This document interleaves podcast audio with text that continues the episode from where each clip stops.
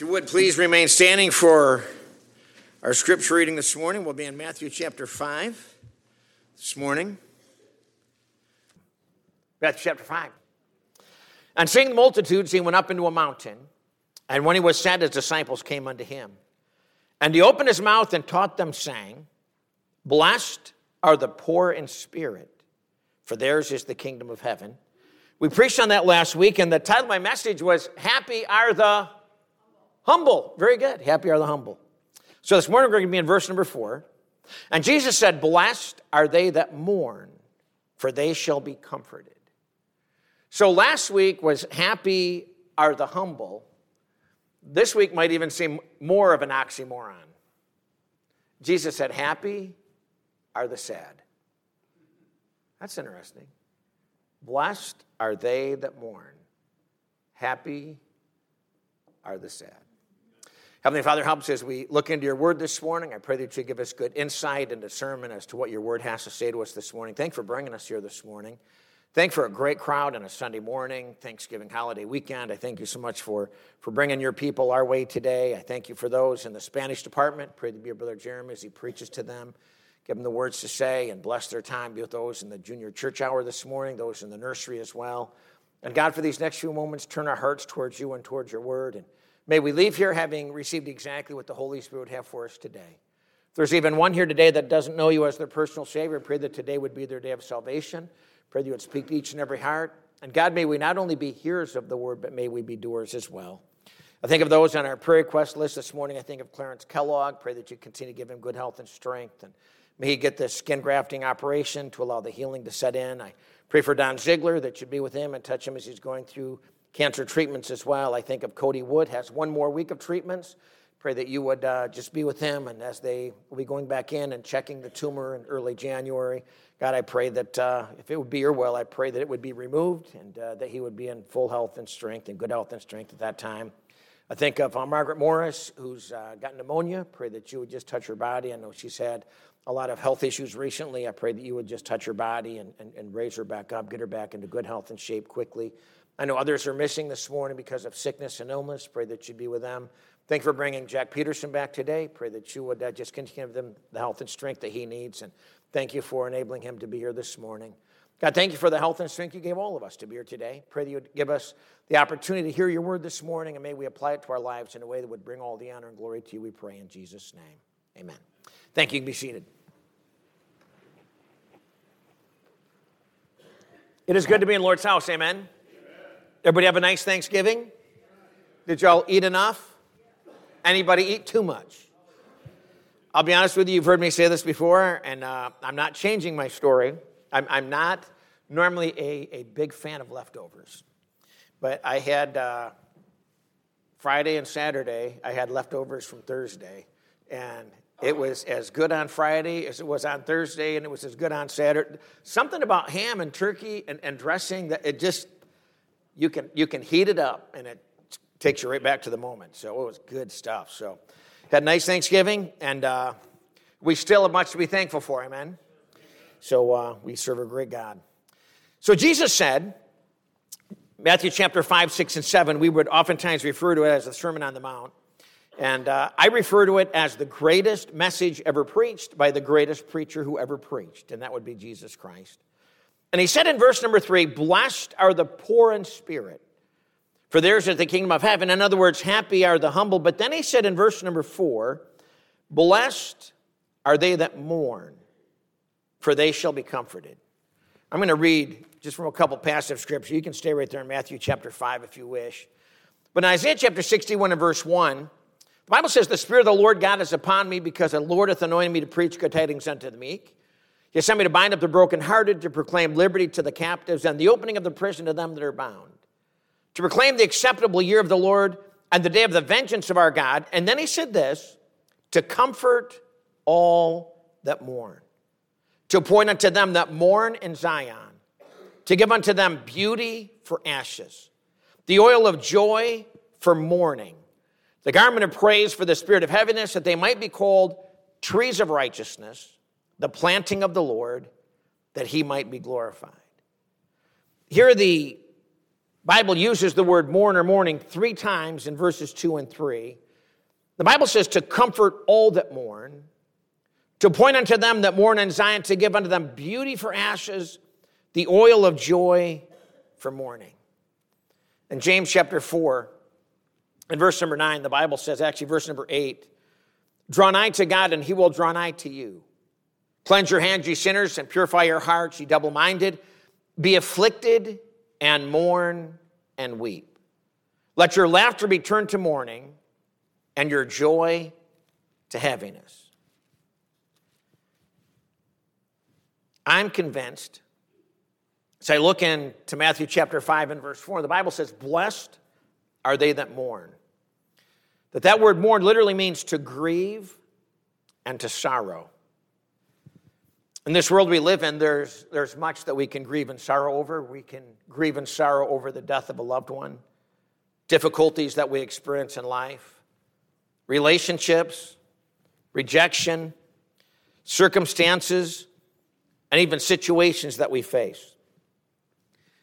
But I'm convinced in its context, Jesus is not just talking about happy are the sad because of the period of mourning that they're going through Rather, I believe what Jesus is speaking about is not just a mourning for situations and circumstances.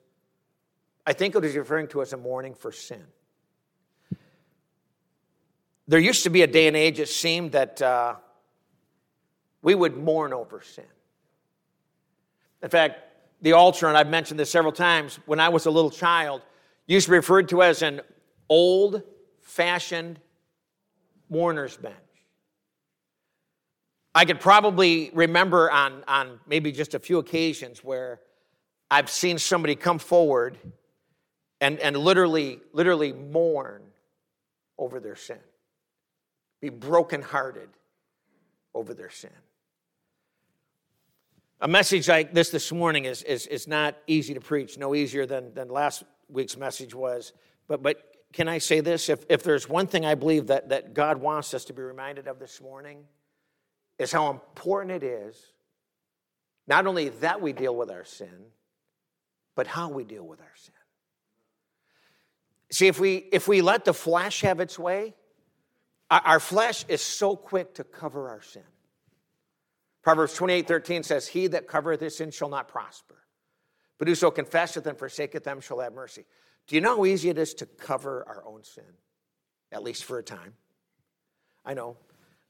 Moses told the uh, tribes of Reuben, Gad, and half the tribe of Manasseh, he said, We're going in to, to, to, conquer and to take over the promised land. And he said, if you, if, if, if you will, he said, I'd like you to go with us and help us to fight the battles. But he said, if you don't go over, because they wanted to settle on the other side of the Jordan River, he said, if you don't go over, he made this statement, and we, pre- we repeat it to this day be sure your sin will find you out. So we can cover our sin for a time, but eventually it, it, it's going to be revealed. Our flesh does a good job of trying to defend our sin. We can come up with every reason on why it's wrong for this person to do that, but it's okay for us to do this. And, and our flesh is so good at defending our sin.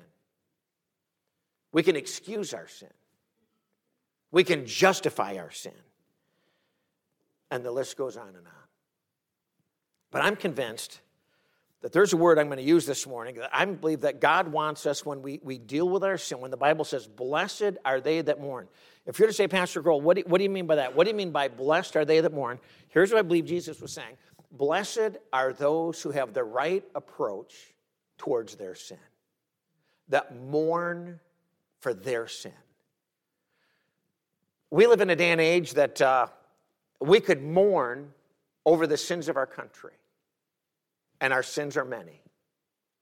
We could mourn over the, the sins of the unsaved. We could mourn over the sins of even those that are in prison this morning. And we could mourn over many different sins. But I believe where God wants us to begin our mourning is for our own sin. If we can develop a broken heart for somebody else's sin, may, may we allow God to break our hearts for our own sin. You say, Pastor Crowell, what, what, what, what's, what's the, the, the big issue with sin? I'll tell you what, sin will keep you from this book, but this book will help to keep you from sin. I promise you, there are people that used to be in churches, just like Beth Baptist Church, all across this country that aren't in church anymore. And I can tell you one of the reasons because they allowed sin to stay in their life far longer than it ever should have stayed. And it now is, is, is wreaking disaster in their life. We oftentimes quote that verse in 1 Corinthians 10 13 there is no temptation taking you but such as is common to man. But God is faithful, will not suffer you to be tempted above the able, but will with the temptation also make a way to escape that you may be able to bear it. And, and we quote that verse, and I've heard people use that verse and even misuse that verse, but we sometimes forget about the verse that comes right before that. 1 Corinthians 10, verse 12, that says, Let him that thinketh he standeth take heed lest he fall. And if we're not careful, we, we can become so comfortable in our sin that we forget happy is not the man who lives in his sin, happy is the man who mourns over his sin. You say, Pastor Crowell, can you, can you, can you validate that? I, would be happy to. We won't turn there for, for sake of time this morning. We've got back to back services, and I've got a few thoughts yet to, to cover, but we're, making, we're really good on time. My introduction's almost done. If you look at Psalms 51, David's confessing his sin of adultery with Bathsheba. He said, Have mercy upon me, O God. According unto the multitude of thy tender mercies, blot out my transgressions. Wash me thoroughly from my iniquity and cleanse me from my sin. And David begins to pour his heart out to God. And at one point he said this He said, Restore unto me the joy of thy salvation. At one point in the chapter, he said, That the bones which thou hast broken may rejoice. Now, can I say this? He wasn't talking about the enjoyment of sin, he was talking about his mourning for sin. You, you follow me? And when David got to the end of the chapter, he said, The sacrifices of God are a broken and a contrite heart.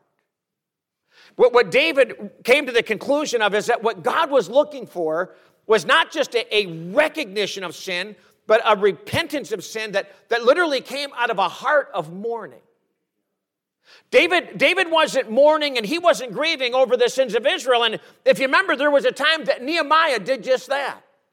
Nehemiah looked at, at, at, Israel at the time and he said, or Judah, and he said, How in the world could this country, how could they be so far away from God? And he was brokenhearted and mourning over the sins of his country. But at this point, David was mourning over his own sin.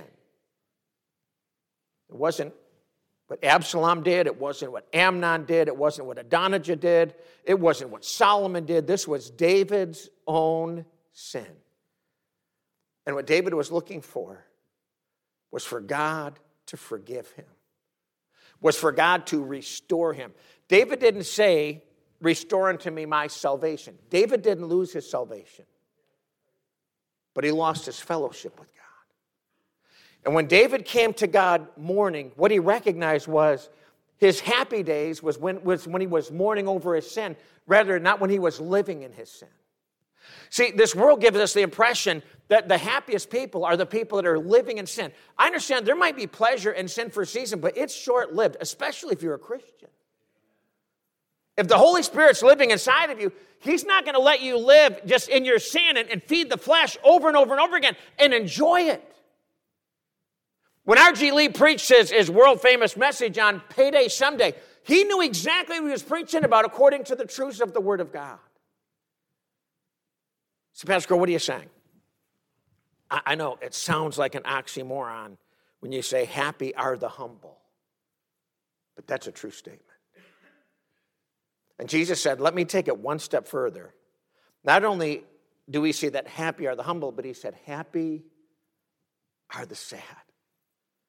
In other words, happy are those that can mourn over their sin and let God bring them to a point where God can do with that sin what only God can do.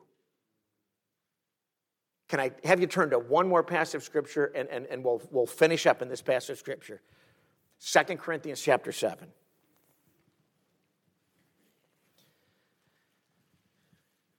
When, when we get to the the, the end of this passage, I'm going to give you what I'm going to say are seven characteristics of repentance. So if you would say, Pastor Crowell, how do I know or how do you know if you've truly repented of your sin? I'm not, I'm not talking about sin for salvation. I'm talking about our ongoing sin in the life of a Christian. Mean, we can, you know, put our, our pious faces on today, but we're nothing more than sinners saved by grace. And after we got saved, we're still sinners saved by grace. I, I know when I was in school for a couple years, and George might remember these years, we were going to Rock Lake uh, Bible Academy, and uh, it was a pilgrim holiness school. And uh, they believed that when you got saved, if you prayed through and you really got saved, you didn't sin anymore. Now, there was a fine line there because they would acknowledge that you could make mistakes, but you couldn't sin anymore. But if it so happened that you did sin, you lost your salvation. And then you were doomed. There was no hope for you, no help for you. And as a kid, I'm trying to wrap my brain around this, and I would talk to some of the holiness kids and say, Can you explain this to me? And um, this girl named Ruth was crying one day, and I said, What's wrong? She said, My dad's going to hell. She said, He got drunk last night. And I said, Well, that's not good. But I said, Has ever accepted Christ as Savior? And she said, He said, Well, he'll, he'll still go to heaven. So I said, How could you say that? Well, I'm not bragging about it, but we're sinners saved by grace. And if he was saved before he got drunk, then he's just a drunk sinner now. But I said he shouldn't be and I said he needs to get right with God, but he didn't lose his salvation. He just lost his fellowship with God, not his relationship. I was probably in the seventh or eighth grade, and I didn't know everything. I, you know, I don't even think I thought I knew everything. I just thought, man, this girl needs hope that her dad's still saved on his way to heaven. And she said, but not according to what our church teaches. I said, but I just think that's what the Bible teaches. We'd get in chapel once in a while, and they'd all get praying at the same time. And it got a little scary in there a couple times, George. And I don't think they were speaking in tongues, but it was so close. It sure sounded like it. And uh, I'm like, man, I'd go home and say, Dad, you got to send us back to the public school. These people are just nuts. he said, You'll be okay. You'll be okay. So George just got saved for the third time. So I think George is, George is getting there. George, George is almost there. I only got saved for the second time. But uh, man, we had some good times, George. We did. Good night. Second Corinthians chapter 7. Jesus said, Happy are the sad. Now, listen to what Paul said. Verse number one. Having therefore these promises, dearly beloved, let us cleanse ourselves from all filthiness of the flesh and spirit, perfecting holiness in the fear of God. What a verse. Let us cleanse ourselves from all filthiness of the flesh and spirit, perfecting holiness in the fear of God. Then he said this Receive us. We have wronged no man, we have corrupted no man, we have defrauded no man. I speak not this to condemn you, for I have said before that ye are in our hearts to die and to live with you. So you understand, this is the second epistle that Paul has written to the, the church at Corinth. And, uh, and he said that, you, you understand, he said that you are in our hearts to die and, and to live with you. He, he loved these people. He wasn't just writing this flippantly or haphazardly. I mean, he loved these people. He was writing to look at verse number four. Great is my boldness of speech toward you. Great is my glorying of you. I am filled with your comfort. I'm exceedingly joyful in all our tribulation. For when we were coming to Macedonia, our flesh had no rest, but we were troubled on every side. Without were fightings, within were fears. Nevertheless, God that comforteth those that are cast down, comforted us by the coming of Titus. And not by his coming only, but by the consolation wherewith he was comforted in you when he told us your earnest desire, your mourning, your fervent mind toward me, so that I rejoice the more. Verse 8 For though I made you sorry with a letter, I do not repent, though I did repent. For I perceive that the same epistle hath made you sorry, though it were but for a season. If, if you ever remember 1 Corinthians? Paul, um, by the, through the leading of the Holy Spirit, man, he, he put the, the rubber right where it meets the road. I mean, he started out telling them that they were carnal, that they were spiritual babies, that they were immature. And in 1 Corinthians, I mean, he just unloaded. Chapter 5, he talked about the fact that they had open immorality in the church and they weren't willing to deal with it. In fact, the church was almost glorying in the fact that they covered it up. And man, Paul just like he just leveled the playing field in 1 Corinthians chapter 1. So he acknowledged that in chapter 2, and he said, I, I, want you to know, I'm not repenting that I wrote that, but he said, I'll be honest with you. He said, it made me feel bad because I knew it made you feel bad. But he said, there was a reason for that. Now look at verse number nine. Now I rejoice, not that you were made sorry, but that ye sorrowed to repentance. For ye were made sorry after a godly matter, manner, that ye might receive damage by us in nothing. You, you say, Pastor Crowell, I, I, I was kind of confused there how you're trying to tie this passage with Matthew chapter 5. Well, the Bible said, Blessed are they that mourn. And Paul was talking to the church at Corinth, and he said, I understand that your mourning led you to a godly sorrow that led you to repentance. Now, we're living in a day and age that, that says that repentance is a, is a bygone doctrine and it really doesn't apply to 21st century Christians. Can I say this? I disagree with that 100%. I'm convinced that repentance is as alive and well today as it's ever been. And if it's not alive and well, it's because the pulpit has let it go silent, and shame on us for doing so. And I believe what Paul is saying to the church of Corinth is he said, You allowed your godly sorrow to lead you to repentance. And that's what Jesus said when he said, Blessed are they that mourn. Blessed are they that allowed a godly sorrow towards their sin lead them to repentance. Look at what he said in verse number 10. For godly sorrow worketh repentance to salvation, not to be repented of, but the sorrow of the world worketh.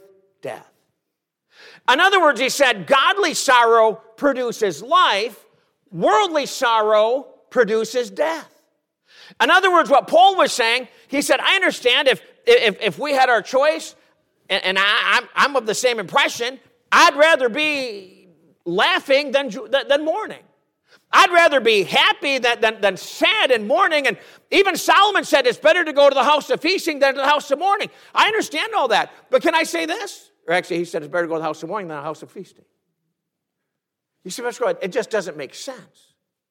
I mean, the Bible says that, you know, a, a merry heart doeth good like a medicine. And, you know, but, but there comes a point in time where God says, okay, there's, there's something in your life that needs to be mourned over. And that area is our sin. I want to look at verse number 11. And in verse number 11, the Holy Spirit gave to the church at Corinth, I'm going to call it the seven characteristics of repentance. Before I get there, let me say this. Whatever you do with this message this morning is between you and God. But I would dare say that every single one of us in this auditorium has something in our life that we need to repent of. Somewhere there's a process of thinking, there's a process of deeds, there are some things that we've allowed into our life because the flesh that we live in craves sin. It craves the things that are wrong. It craves to do wrong. It craves to hang around with people that do wrong. It has a weakness, it has a propensity for the things of the world, and it just wants to do wrong every chance it gets. The only reason the flesh doesn't get by with it is because somewhere along the line you've said, okay, that's where I'm going to draw the line. I'm not crossing that line. I'm not going there. I'm not doing this. I'm not acting this way. I'm not talking this way. I'm not thinking this way. I'm not going to be that what kind of a person. I'm not going to do this. I'm not going to do that. I'm not going to drink. I'm not going to chew. I'm not going to run with those that do. And when you make up some, some, some reasons for why you do based upon the Word of God, I believe God honors and blesses that. But if we're not careful, we say, oh, wow, I wish so and so could have been here this morning. They really needed that message. No, there's not a single person here that didn't need this message this morning.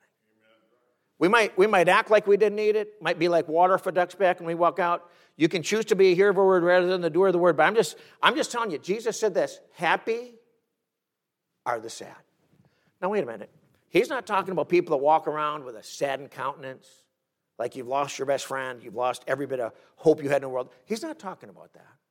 He's not talking about some spiritual piety that would cause you to go around like, like the, the Pharisee did when, when, when he disfigured his face so people would know that he fasted and people would look at them and say, Wow, how spiritual you are. And when they would stand in the corner of the streets and they would pray out to God, the people would be enamored by what they said. And Jesus himself said, You can, you can do what they say, just don't do what they do.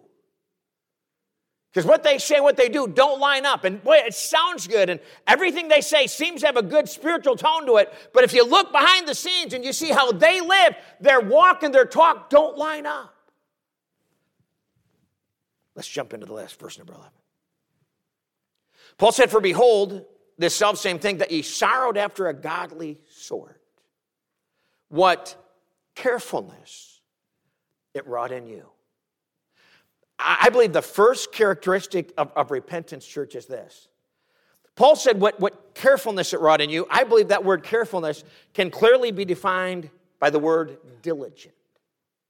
Paul said there was a, diligence in you that you didn't want to just confess the sins that maybe your wife knew about or your husband knew about or your family knew about. He said, I understand that you got so deep in your confession and your repentance. There was so much carefulness there. You were so diligent that you wanted to make sure that you uncovered every rock, that you didn't close off any door to the Holy Spirit of God. That you said, Holy Spirit of God, my life is open to you. Whatever it is that needs to be changed, whatever it is that needs to stop, whatever it is that needs to go, I want it to go. And I believe the first characteristics of, of repentance is being so diligent that we're not looking to cover something or defend something or to excuse, excuse something or to justify it, that we're willing to say, Holy Spirit of God, if you reveal that to me and you point it out to me and I recognize that I've got a sin in this area or a sin in this area or a sin in this area, Holy Spirit of God, all you have to do is point it out and I'll repent of it and get it out of my life. He said, What carefulness it wrought in you. Then he said this, yea, what clearing of yourselves. Not only did Paul say that with repentance comes a diligence, but he said with repentance, there comes a difference. He said that when you repented of your sins after this godly sorrow, he said it, it, it produced a clearing of yourself. In other words, you know, had a clear conscience.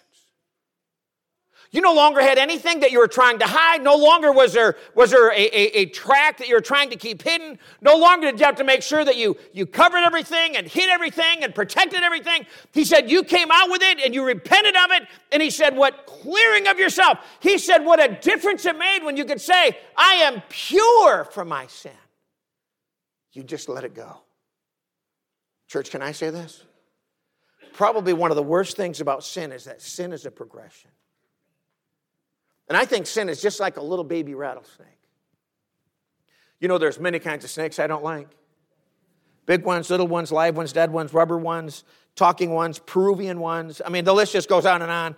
And uh, I don't know that they've created a snake, rubber ones. I don't think they created a snake that I like. But let's just say you brought home a little baby rattlesnake and you went to the the, the pet store in Greenville and you bought a little rattlesnake and you said, Oh, that's so cute, it's so cute. And you let it crawl all over your arm, and you let it hang around your neck, and how cool that was, and took pictures and put it on Instagram and all this, that, and the other. Man, you were just the baddest dude. You got this baby rattlesnake hanging around your neck. But when it begins to grow, its nature is really not to be like a cuddly puppy, if you know what I mean. I know some people think they are, but That rattlesnake has within it the ability to kill you at a moment's notice. And that's what sin does. See, we bring it home and we think, Pastor Crowell, you don't understand. I, I have this under control. Pastor Crowell, you don't understand. Some people may not be able to handle their alcohol. Some people may not be able to handle their drugs. Pastor Crowell, I can handle this. I can control this. Can I say this? To a point, maybe. But there comes a point in time, even, even many bars will say something like happy hour or spirit hour or spirit sold here. And when you recognize that what's in that bottle of alcohol is not just a, a liquid, it's, it's a spirit, who can tell how far that spirit's going to take you today and how far it might take you tomorrow? And I don't want to confuse my first message and my second message, but I think so many times the devil sets us up because all he has to do is get us to convince ourselves that we're in control. Because if it has anything to do with sin, we're not in control. He is. And he knows that. That's why you go, people go from beer to liquor to whiskey, and they just keep adding and adding, and they go from cigarettes to weed to this, that, and the other, and it, it keeps getting stronger and stronger, and it keeps getting more and more dangerous and more and more risky and more, more and more death defying, and, and, and it just seems like sin just gets just worse and worse by the day. Why? Because it's a progression. So when Paul looked at the church of Corinth, he said, Hey, I want you to understand when you repented, he said, not only, he said, was, was there a point in your life, he said, where there was a carefulness, there was a diligence, but he said, there was a clearing of yourself. He said, what a difference it made when you said, you know what, I'm holding nothing back. God, you want all of me? You can have all of me. God, you can take all of me. I'm not holding anything. I'm not stopping you from touching any area of my life, any area of my mind. God, I want you to have all of me today. He said, what a difference that made in your life. Then he said this Yea, what? Indignation. Not only did he say that there was a diligence and did they were they thorough in their repenting, but he said what a difference it made. It, it was a clearing of themselves. It was like, like they had a clear conscience, maybe for the first time in a long time. But then he said, Yea, what, what indignation. You know what real scriptural repentance will do? What godly sorrow will do for your sin? Here's what it'll do It'll develop, it'll help you develop a disgust towards your sin. We had a student in our U years ago, and he came to me one day and he said, Pastor Crowell, he said, I, I, need to ask you this question. He said, I don't know if you can answer or not, but he said, When will I ever get rid of this sin? And here was my answer. I said, When you get sick and tired of that sin, that's when you'll get rid of it. When you recognize that you can't live a spiritually led, Holy Spirit led Christian life and you can't live a spirit filled Christian life when this sin is permeating itself in your life, when you get to the point where you'd rather have God than this sin, when you get to the point where you're sick and tired of what this sin is doing to you, and how you would lie and cheat and steal from your mother, your father, your brothers, your business, your friends, your church, whoever it might be, when you get to the point where you're sick and tired enough of your sin, that's when repentance will come in. And, church, can I say this? That's exactly what Paul said to the church of Corinth. He said, Here's what your godly sorrow did. And here's how your godly sorrow worked itself towards repentance there was a carefulness. There was a diligence. There was a clearing of yourself. What a difference it made. There was an indignation. You got so disgusted with your sin that you said, I want nothing to do with this. Then he said this Yea, what fear. I believe that fear there is referring to a fear of God. And I think what Paul was saying is it, it brought about a, a devotion in you that was so strong that you no longer wanted to hurt God with that sin. You no longer wanted to hurt God's people with that sin. That you wanted to be so devoted to God that pleasing the Spirit meant more to you than pleasing the flesh. And you were willing to let your devotion cause you to say no to your sin. You, know, I, I, I think we have right here in this one verse the characteristics of what repentance is all about. See, when you start with a carefulness and a diligence and a clearing of yourself, what a difference it's going to make, and the indignation, the disgust, and yea, what fear, what, what devotion. And then he said, Yea, what vehement desire. You know what he said? He said, What an earnest desire you had to just come clean with your sin. Now, I'll be honest with you. Repentance is a lot like forgiveness, it's not just a, a one and done situation.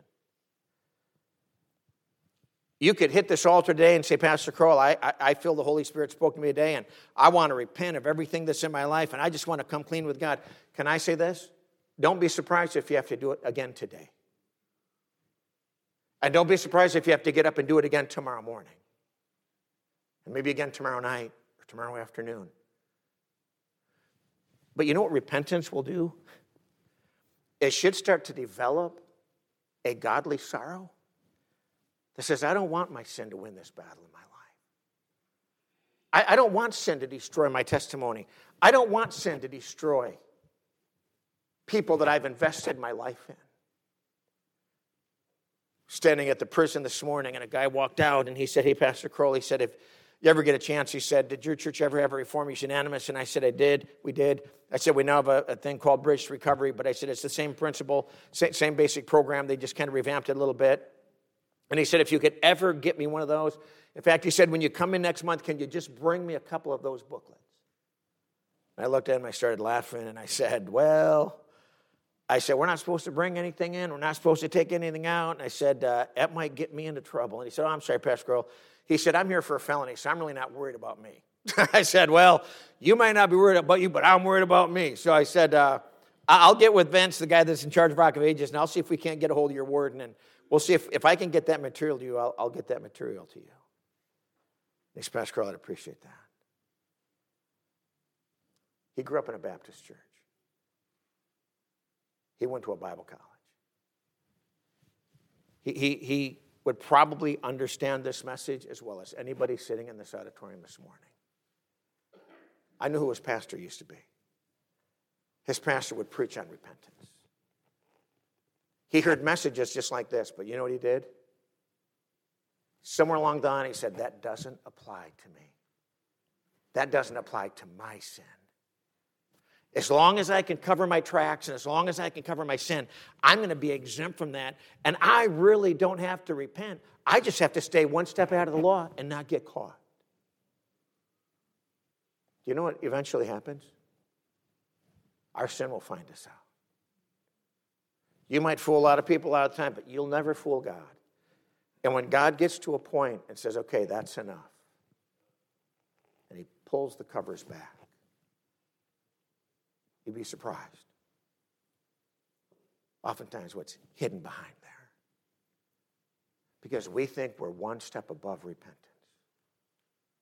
In church, we're not.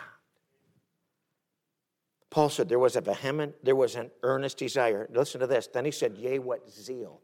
That word zeal means a burning desire.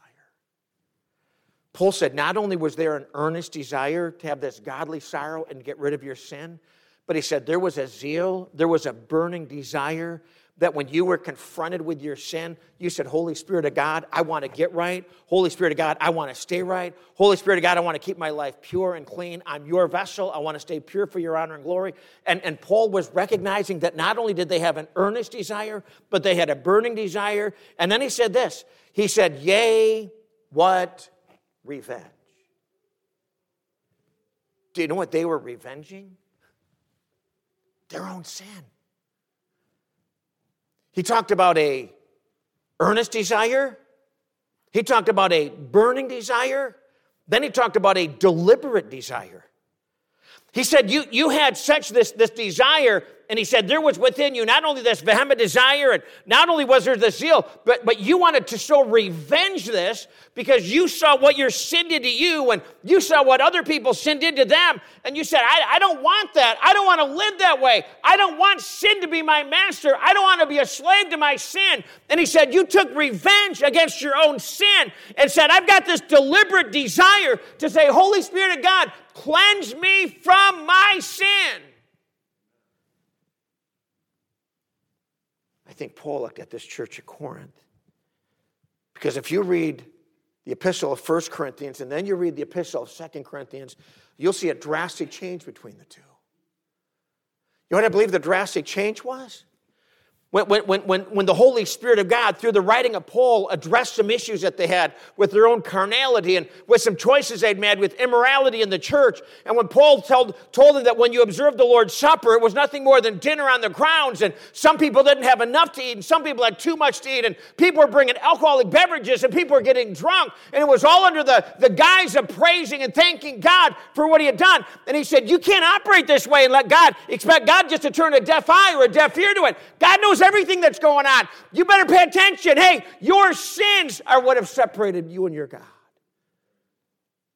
He said, You better take an inventory.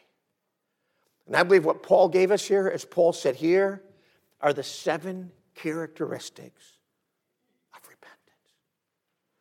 And Paul said, You can choose to accept it, you can choose to refuse it, but it doesn't change it. It's the Word of God. And, church, can I say this? There's not one person here today, myself included, that needed this message today. Because my Bible says, Blessed are they that mourn. Hey, God is, God is perfectly fine with us enjoying life. He said in John 10 10, I'm come that they might have life and that they might have it more abundantly. God wants us to enjoy life. He's given us all things richly to enjoy. But there comes a point when it comes to our sin that God said there's got to be a time when the laughter stops. There's got to be a time when the smile stops. There's got to be a time when godly sorrow steps in and leads you to repentance and says, by the grace of God, you've got to get rid of those sins before your sins get rid of you. I heard a preacher say this when it comes to sin. He said, You better slay it before it slays you. And that's exactly what sin wants to do because the thief cometh not before to steal and to kill and to destroy. And if we're not careful, somewhere between the flesh, the world, and the devil, they'll convince us. Oh, don't listen to that preacher. He's taking this thing way too seriously. Sin really isn't that big of a deal. No, can I say this? It's a much bigger deal than that. You, you look at the problems that are in this world, and I can, I can promise you where it all started a little three letter word called sin. It's interesting that it's spelled S I N, just like pride, P R I D. It's amazing how the letter I is in the middle of both of those words. And the devil is so good at doing what he does in church. Here's what he wants to do he wants to get us to cover, to defend, to excuse, to justify our sin, rather than say, by the grace of God, I need to repent and come clean. Now, can I say this? I am so thankful that I'm Pastor Crowell, not Father Crowell. I'm so glad that there's no confessional booth set up here. You don't have to sit there with Pastor Crowell on the other side of the screen and confess all your sins to Pastor Crowell. And I can say, Son, daughter, your sins be forgiven you. My Bible says that no man has power on earth to forgive sins but God only. All you have to do is take your sins directly to God. All you have to do is say, Holy Spirit of God, Thank you for reminding me that godly sorrow is what will lead me to repentance. And thank you for reminding me, Jesus, that happy are the humble and happy are the sad. I could give you a long list of things this morning that we need to repent if they're in our life. But I'm going to forego the list this morning. Because the same Holy Spirit I serve, the same Holy Spirit that's in here, if you're saved, is in your heart just as well. And here's all I'm going to ask you to do just listen to Him. If there's something in your life that ought not be there, now would be a wonderful time to say, Holy Spirit of God, I want to get it out. I don't know what your struggles are, but I promise you this from the youngest in this room to the oldest in this room, we all have struggles. We all have issues. We all have areas that we could cover, defend, excuse, and justify at the drop of a hat. And we're so good at doing so. But can I say this? When we stand before God one day, we'll wish we'd listen to a message like this and say, by the grace of God, why didn't I do a thorough job? Why didn't I do a diligent job of repenting of my sin?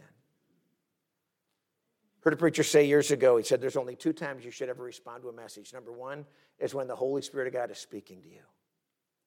And number two is when the Holy Spirit of God isn't speaking to you.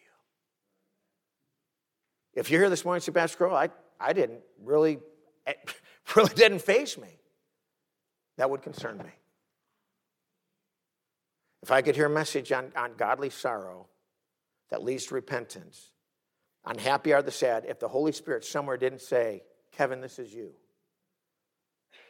I was at home yesterday afternoon and I was studying in, in, in my living room and I was going through 2 Corinthians chapter 7. I didn't get halfway through the verse, and the Holy Spirit said, Why don't you just stop right now?